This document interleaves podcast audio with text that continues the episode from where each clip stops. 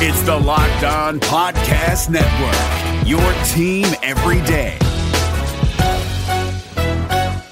Support for this podcast comes from Microsoft Surface. Now more than ever, you need a laptop that can be as adaptable as you are. Introducing Microsoft Surface Laptop Go. Finally, a premium laptop at an affordable price. Starting at just $549, its light, thin design, vibrant touchscreen, powerful processor, and built in HD camera and mic turns any room in your home into a classroom, office, or study hall. Available in three amazing colors the whole family will love. Visit surface.com slash laptop go for more details. You are Locked On Warriors, your daily Golden State Warriors podcast. I am Danny Leroux, your host, and so happy to bring you your team every day. The Warriors had another game. It feels like they've had so many recently, and it took a couple of different forms. Started out super strong, ended up getting closer, but they still ended up winning 106-99 against the against the Jazz. And it's a fascinating game in a lot of different ways because initially and, and loosely throughout it paralleled a lot of the clippers game and so the reason i say that is because in the first quarter the warriors absolutely dominated top to bottom great defense solid offense overall, largely fueled by that transition. But they also missed a lot of open shots that could have made it even more dramatic. So it was 35 17 after the first quarter, but the Warriors were 3 of 12 from 3, which is a meaningful difference. They also outscored the Jazz in the paint in that first quarter, 14 10, which was interesting. And then the second quarter, and really you could argue the second and third quarters, were holding on while playing a little bit worse. Then it got tighter late but not tight enough that it was a, really a concern. And so the Warriors ended up winning. And what made this game different in a lot of in a lot of ways was just kind of some of the specific structures of it. So we found out yesterday that both Gordon that both Rodney Hood and George Hill definitely weren't going to play. Already knew Derrick Favors wasn't going to play. Then late last night found out or this morning that Gordon Hayward wasn't going to play and so it took a lot of the intrigue out of this game. The Jazz at their best are a very dynamic team and potentially even the most dangerous Western Conference squad to face the Warriors, but without four of their five starters that wasn't the case. And the Warriors followed one of the great hallmarks of good teams early on, which was when you're facing an opponent who is shorthanded, you want to knock them out early. And by and large, the Warriors did that. I mean, that first quarter created the margin that did everything else, and it you have to argue kind of in a counterfactual when you get into that kind of a circumstance because if the game had been closer, they probably maybe they would have played a little harder, probably took their foot off the gas pedal a little bit, but that gave them the margin, much like it did against the Clippers. The rest of the game was closer, and I, I think actually both the home teams were uh, overall ahead from the second to the fourth quarter. So that was the part that was similar.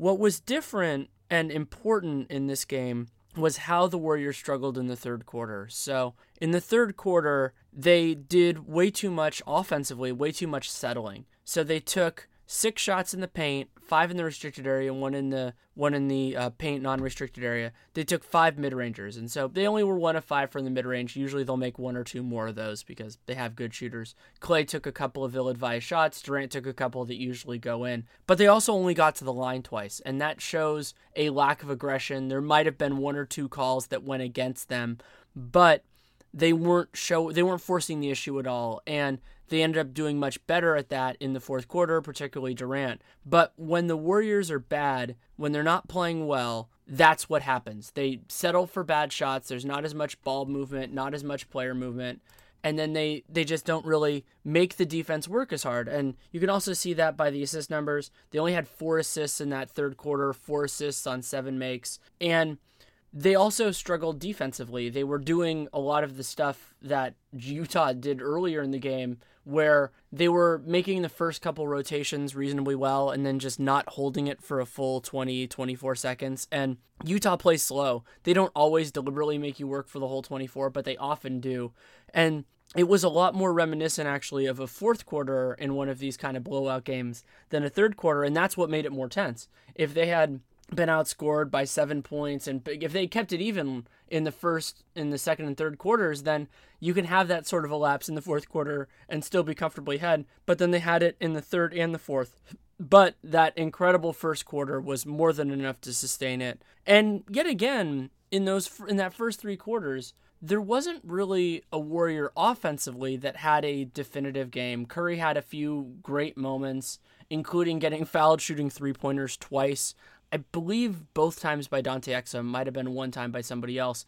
First time he made the three, so it was a four point play. Second time he missed the three, got all three fouls, and, and made it. And while I don't love that the NBA rules encourage what he did on the second one, which was that he got the player, I believe it was Exum, in the air and then basically jumped into him and got the foul. That's the way the refs are interpreting it. That's the rule as it's written. So I can't complain too much about doing it as it's called. And Curry is such a great free throw shooter that it's it's totally a justifiable thing, even though it's a lot more effective when it's better for you if that opponent is in foul trouble. And Exum was not particularly great in this game. Played solid enough defense, but offensively was was a big trouble area. Had some had some just shaky passes. wasn't really creating much separation. Also, like the Warriors in the third quarter, settled for some bad shots. Ended up one for eleven from the field.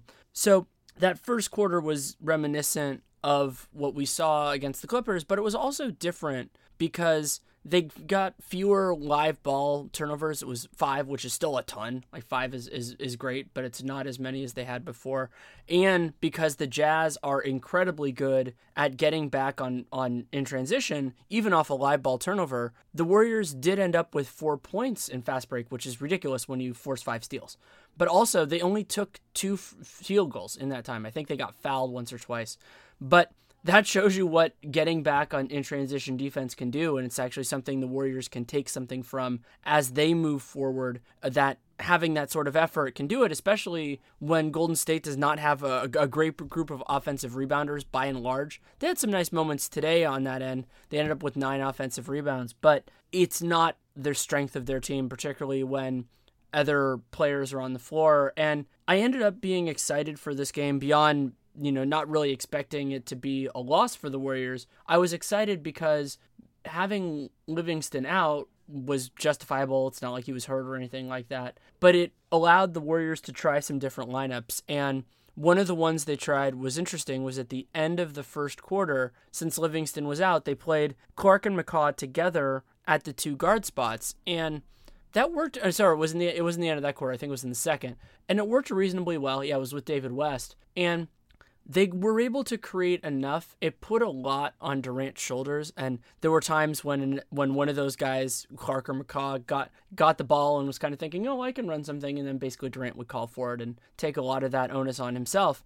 But they worked well defensively. They competed because that group also had Andre Iguodala, and I could see that working for stretches when they need it. And it was strange because both Clark and McCaw had some really nice moments, but they were very separated. McCaw had 10 points in the first half, which I believe was a career high, and then didn't score again in the rest of the game. He had some nice defensive moments outside of that, forced a steal, and but his best time was in that first half. Clark was pretty much a non-factor for most of the game, but then had two just huge threes late in the game when the Warriors were stagnating offensively, and the only two guys that were really doing a whole heck of a lot were Durant and Clark, and Durant would have been enough to win it. I mean, it wasn't that close, but Clark's two threes really did help define it. And I was thinking during the game about the idea that wrote a piece, did a podcast earlier in the year about how if you count Livingston and all the other guys,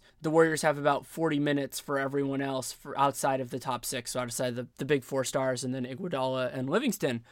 But my my question that I've been thinking about is do we need to count those 20 minutes for Livingston as being a given? He'll certainly play some. I mean, it's it's probably the argument about whether it should be 15 or whether it should be 20. And a big part of that question is how much do the Warriors want to play Livingston with Curry? Because if Curry is healthy, he's probably going to play about 40 minutes per game in the playoffs and more more in the more intense ones, less in the in the smaller games whether that be earlier or blowouts. And that means you're thinking more of backcourt players in terms of how they fit with Steph as opposed to how they function as a second unit because Livingston at the present should certainly be in whenever Curry is out. But if that's somewhere in the 8 to 10 range, then you have to think about it differently. And both McCaw and Clark bring something to the table in terms of shooting. It's a different kind of activity defensively. Clark has actually had some really nice defensive games. This was not particularly one of them, but he has had that kind of a performance. Livingston is largely going to be playing the two or the three defensively in those moments. And so if Clark McCaw both can establish that some of those 40 minutes, the 40 non-star minutes, can go to them, you maybe you start to expand that 40 to 45 or something like that. And there's a lot of time for those guys to grow. Clark was on the Warriors last year, but wasn't even in the mix there because Leandro Barbosa was so far ahead of him, a Kerr favorite, and McCaw was still at UNLV. So I'm not entirely sure at this point how that's going to work out, but that's sort of the point of this is that with so many new pieces and same pieces in new in new situations, the Warriors need to use the remaining five months to figure all of this out. That's what the regular season is for in many ways. And so, how those dynamics work and also how those guys play together because they should get more minutes together than just garbage time. And I think we're going to start seeing that as we move forward. I'm going to talk a little bit more about this game afterwards, but want to tell you a little bit about Mack Weldon, one of the early sponsors of Locked On Warriors. It is a apparel company that focuses on smart design, premium fabrics, and simple shopping. I knew of Mack Weldon, but did not have any experience with them. Fortunately, as a part of this, I got to try out their stuff, and the way that I handle that is I try to get a variety of different uh, different pieces and then really put them to the test. So that was ta- wearing them when I worked out, wearing them when I did, you know, different activities, when I went out and everything like that. And so I was very very very impressed. And it's comfortable. It works well in that variety. They also have a line of, of silver material, which I got a couple of things of silver underwear and shirts, which are naturally antimicrobial. And so they have a lot of different types of stuff. So they have underwear, they have socks, shirts, undershirts. I really like their socks. I got some since I'm a UCLA alum, I got some powder blue and, and yellow ones. I was amazed they even had that color combination. Got those and really like them. They look good. They're extremely comfortable. And you can check it out, mackweldon.com, M A C K W E L D O N.com. And there's promo code is LOW for Locked On Warriors, and you get 20% off your first order. And it's also great because it tells them that you come from us. I've been very impressed with the brand. I will I will go back there after this, this batch that I already have. I need to figure out what I, what else I need in terms of to fill out my repertoire. But I've been I've been impressed with it. It looks good. It performs really well. And again, it's mackweldon.com, M A C K W E L D O N.com. I'm not exactly sure what to take from this game in terms of the idea of them kind of losing it a little bit late. The settling in the third quarter was certainly an issue. That's something that will probably be corrected with time and do that. But also another thing that happened in particularly actually in the fourth quarter was after having a, an excellent game defensively on on Wednesday against the Clippers, Klay Thompson had a lot of trouble with Shelvin Mack. Could be fatigue, could be that Mack is an extremely different player than JJ Redick, but Mack was driving. He's a very talented driver. It's it's probably the best thing, the thing that's keeping him in the NBA at this point. But Klay is going to have to get better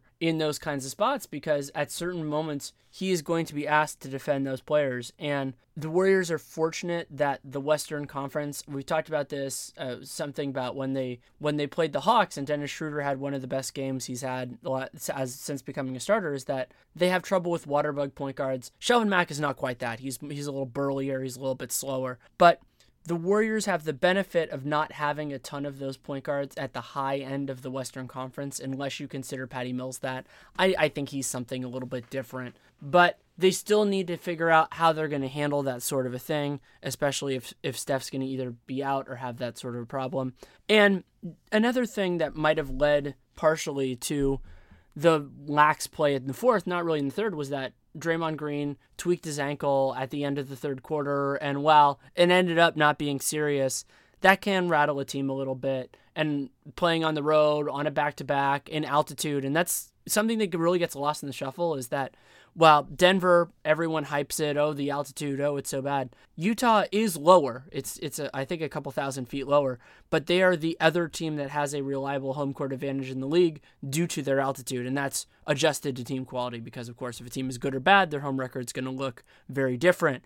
and the Vivint Smart Home Arena, I believe is the name. Their crowd was into it at, even after the Warriors took the life out of them in the first quarter. They came back strong, were a little bit defiant as Joe Ingles and the rest of the Jazz really put it together late. And that probably made it a little bit harder for the Warriors, eh, the fatigue, everything else. And also, it's emotional fatigue too, because the Clippers game was the one circled on their calendar, and it can be hard. Warriors fans know this a lot this year to stay engaged in a game against an opponent you feel is inferior in a game like that. And while I would relish laying it on Kerr or something with the idea of, oh, why was Draymond in the game? It was the third quarter and the game they had the lead had been cut. You know, they, they had done that. It would be it would have been great if the Warriors could have kept their foot on the gas pedal, not only to give more rest to the starters because they played some serious minutes in this game. Durant played 36, Draymond played almost 35 despite missing a little bit of time due to the ankle injury. Steph played 35 and a half but also because Damian Jones was actually active for this game, first time in his NBA career. And if it had been a 20 point game in the fourth quarter, he likely would have gotten a few minutes, gotten some reps in the NBA.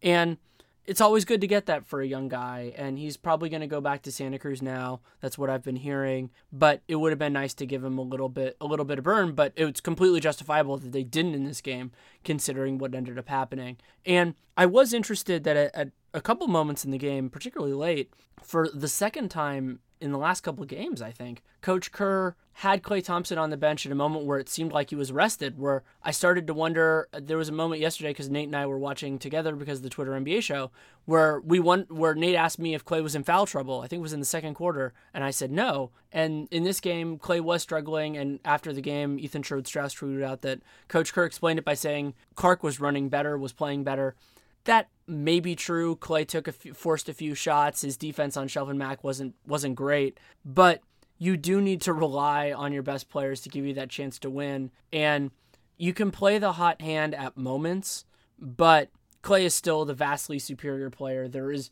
very little on a basketball court that Ian Clark does better than Klay Thompson. So even on a, a bad day, and one of the defining characteristics of Klay Thompson is that a bad game can turn into a good game very, very quickly with him.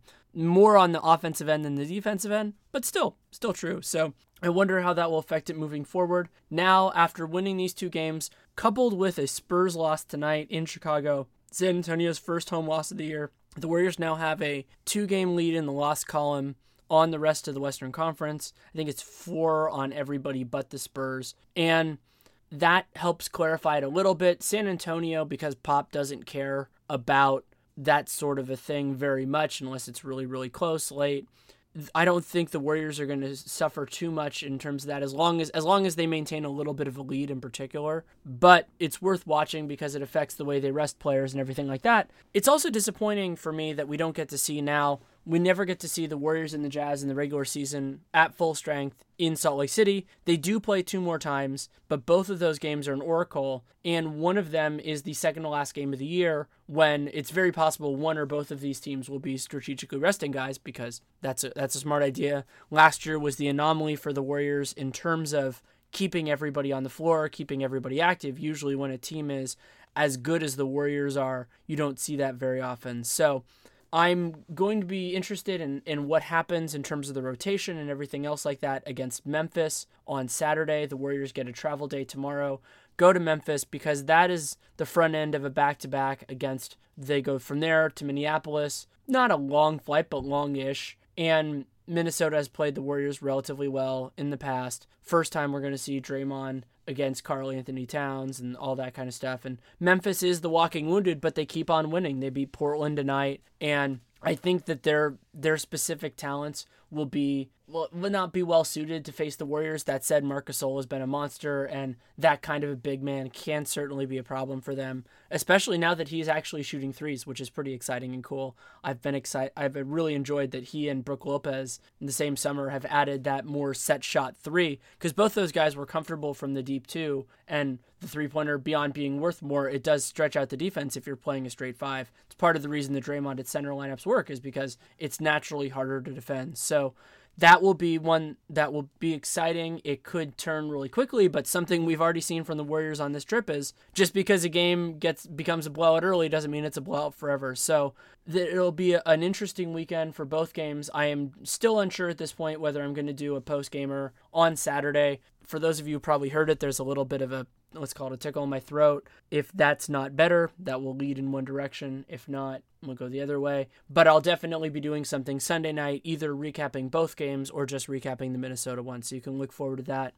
Thank you so much to everyone for the support. It's been a lot of fun. This has been a really good week, not only for the Warriors, but for Locked On Warriors, and I appreciate all of that. And all of you who watched the Twitter NBA show, the numbers were very, very good on that, and very appreciative of everything else like that. If you want to support the show, you can download every episode. You can subscribe. You can leave a rating, leave a review in the podcast player of your choice. It's awesome if it's iTunes because that has a bigger resonance. But if it's something else, it's something else.